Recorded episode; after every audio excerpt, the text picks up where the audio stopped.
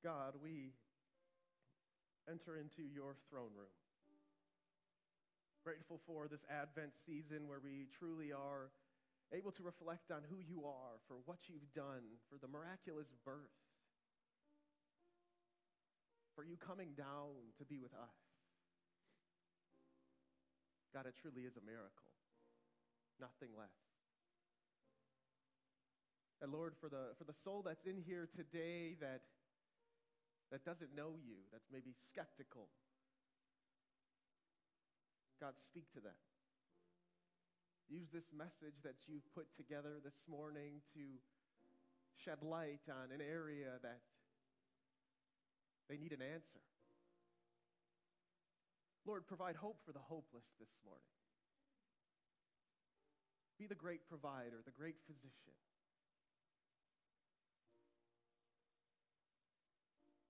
Lord, I think of your ministry and how often you went for the one.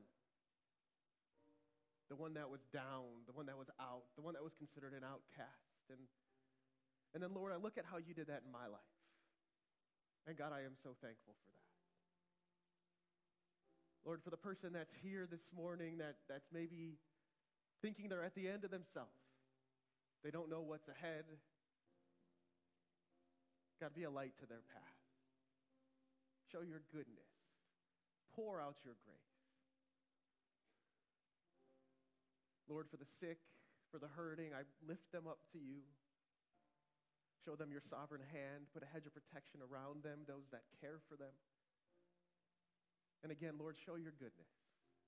Show your faithfulness in this season, no matter what it may bring. Lord, speak through me this morning. Again, Lord, use this, these words that you have given me to speak life to a soul. Allow me to become less so that you can become more. And Lord, we are so grateful, eternally grateful, for the work that you've done, for sending your Son, Jesus Christ, to earth to die on the cross for our sins and not just dying, rising again three days later, so that through faith in him we can have eternal life. It's in his name that we pray these things. Amen. Thank you, Katie. Can we, can we give it up for our worship team this morning? Wasn't that awesome? Yeah. Thank you, guys. You know, we are working, we are going to begin our series uh, for the Advent uh, coming up for the next three weeks uh, building up until Christmas Eve. And, and today we're going to focus on hope, as we just heard, as the Baltimores lit the candle and, and read some scripture for us this morning. What a beautiful thing that was. But hope is thrown around in our world without much thought given to what it actually means. We hear it so often. I hope things change around here because what we're currently doing is not working. Or I hope that my friend gives her life to Christ or his life to Christ because they're not going down the right path.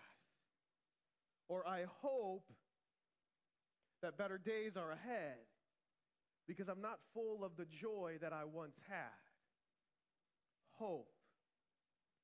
You know, hope is so often a word that, that the world uses as, as like a cop out or, or a false assurance that our expectations for what is to come will be better than what we are currently experiencing. Or, or maybe, in other words, it, it can be similar to wishful thinking.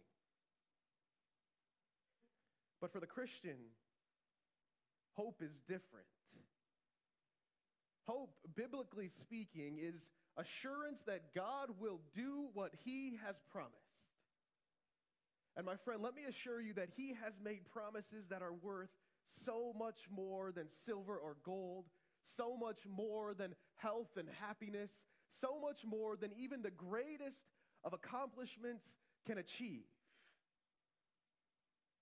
The greatest example of hope that the world has ever seen is this a baby born in a manger. Isaiah 7:14 says this, "Therefore the Lord himself will give you a sign. Behold, the virgin shall conceive and bear a son, and they shall call his name Emmanuel." Micah 2, 5 verse 2 says this, "But you, O Bethlehem Ephrathah, who are too little to be among the clans of Judah, from you shall come forth for me one who is to be a ruler of Israel, whose coming forth is from old ancient days." And again, Isaiah 9 6 read reads this For unto us a child is born, to us a son is given, and the government shall be upon his shoulders, and his name shall be called Wonderful Counselor, Mighty God, Everlasting Father, Prince of Peace.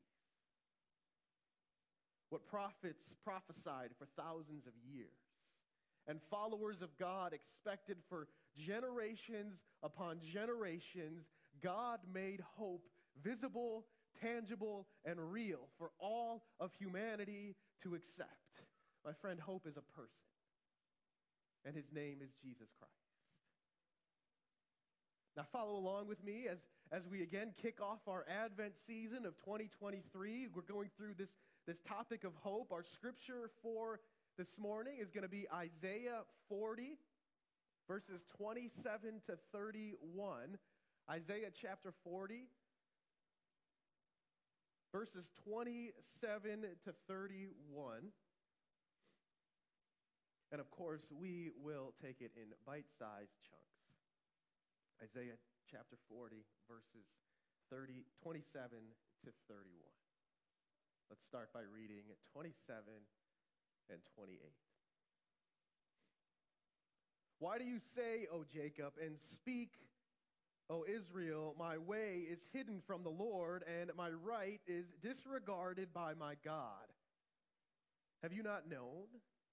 Have you not heard? The Lord is the everlasting God, the creator of the ends of the earth. He does not faint or grow weary. Underline that. His understanding is unsearchable. Point number one for us this morning hope provides confidence to the doubter. Check it out. We got our points on the screen this morning. Yeah. Give it up for our AV team back there. hope provides confidence to the doubter. Here, Isaiah is writing to the people of Israel that God, listen to this, God is greater than the circumstances within them. Now, the reason that he's, refer, he's speaking to both Jacob and Israel that often provides confusion is, is because their names really are interchangeable throughout Scripture, both of which are referring to peop, God's people, Israel. You can Google that if you want more information. But the people of Israel have, have been placed in exile and, and they're grumbling and complaining to God, acting as if He, the creator of the ends of the earth, doesn't know or understand their situation.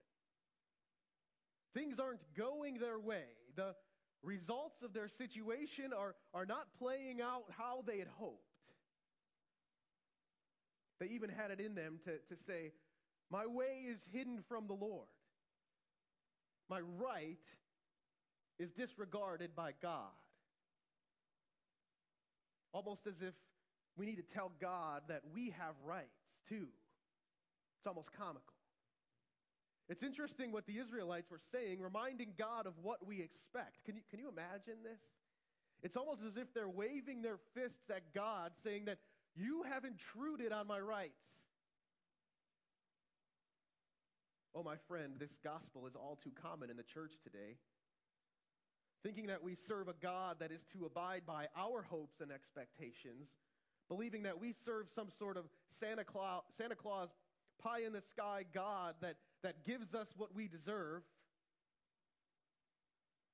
The Israelites are, are crying out, similar to when they were brought out of Egypt. They're demanding answers as to why they were going through this and claiming that God has no control over their situation. But God says here in, in verse 27 Why do you say? Have you not known? Have you not heard? Why do you say? All throughout the Old Testament, God reminds his people that he has already provided all that we need to follow him. Every breath in our lungs is from above. And friend, even if he doesn't provide you with literal life on this side of eternity, he has provided you with eternal life on the other side. Right? The Apostle Paul writes to live is Christ, to die is gain.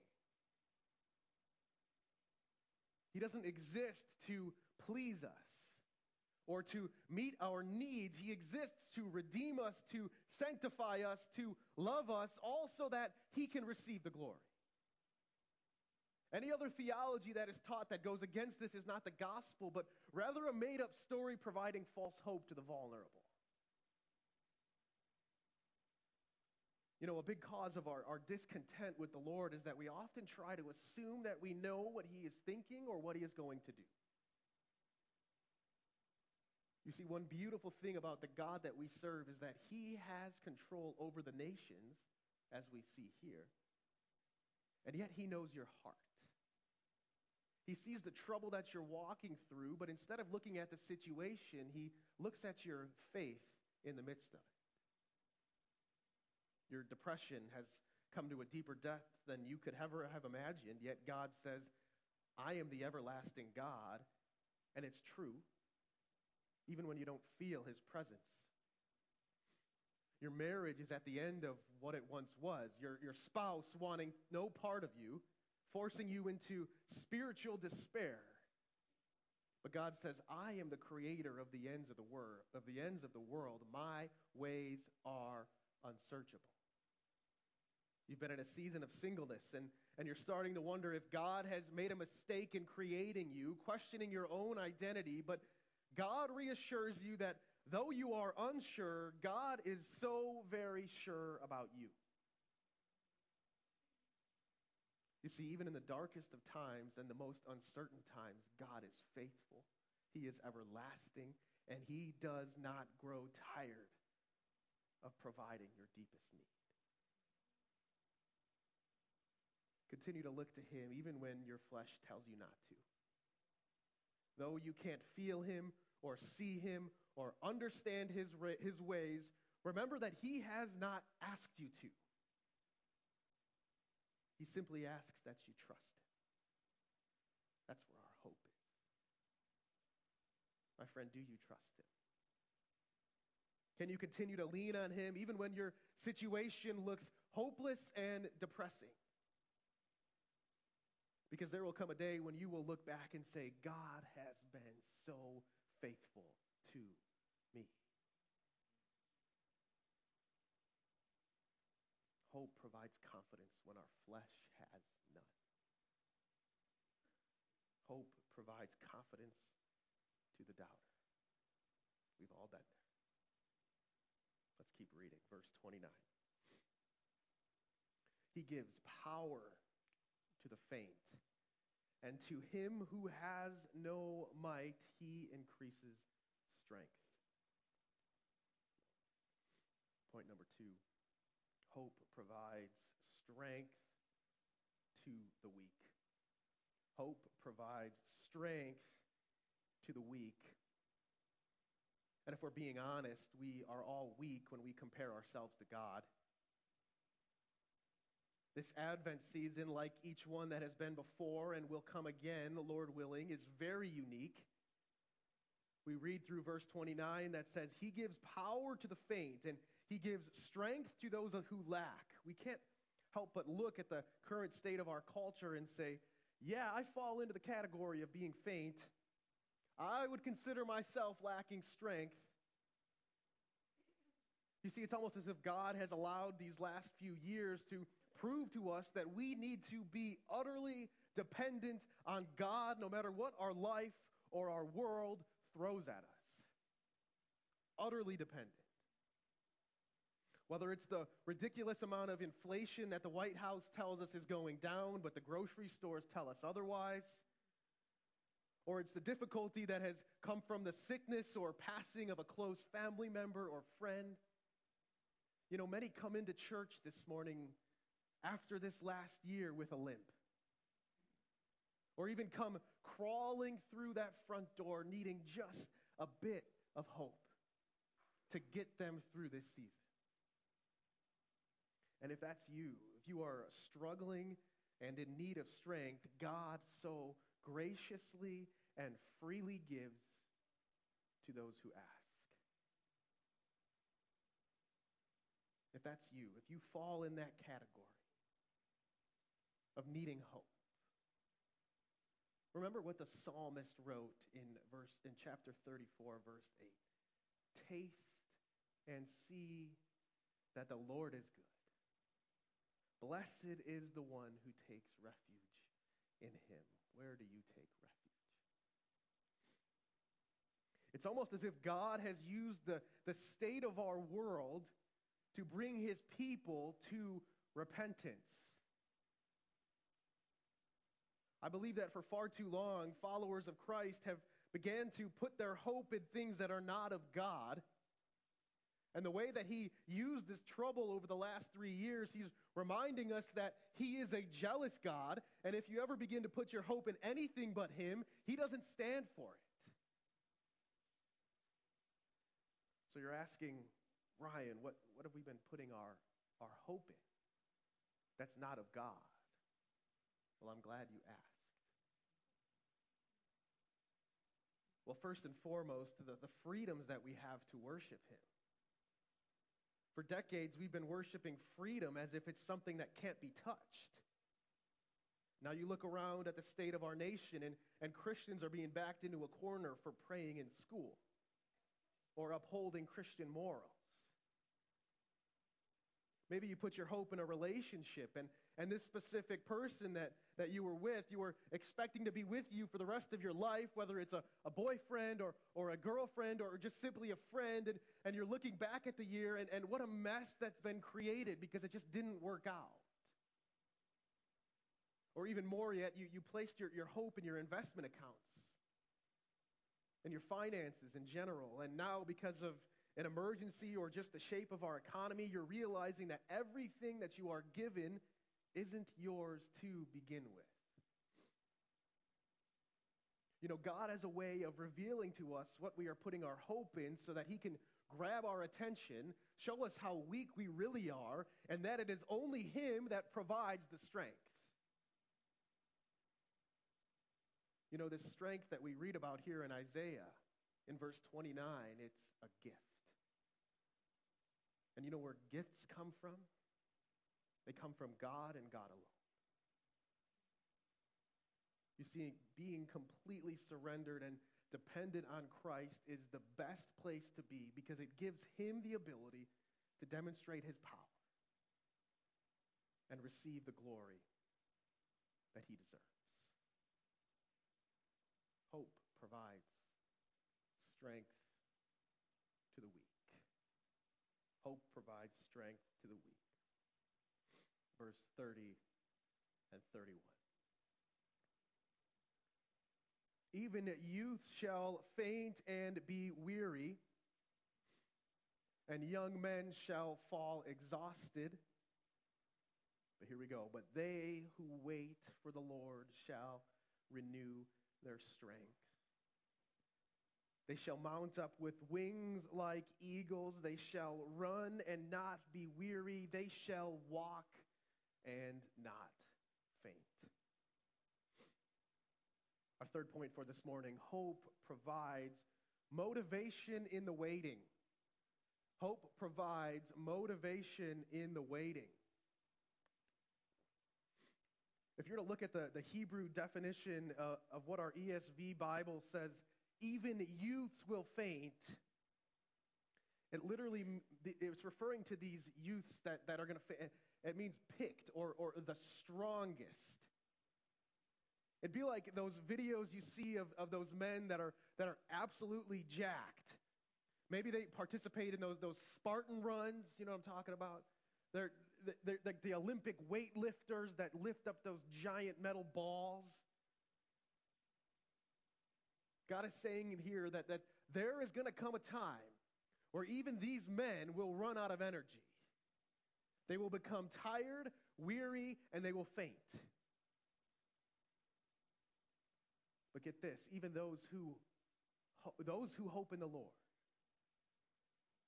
even the weakest of men and women, he will renew their strength. They will withstand. They will continue walking. They will mount up on wings like eagles. They will run and not grow weary. They will walk and they will not faint. You see, it's both the difficulty and strength that are endured in the waiting. In the waiting.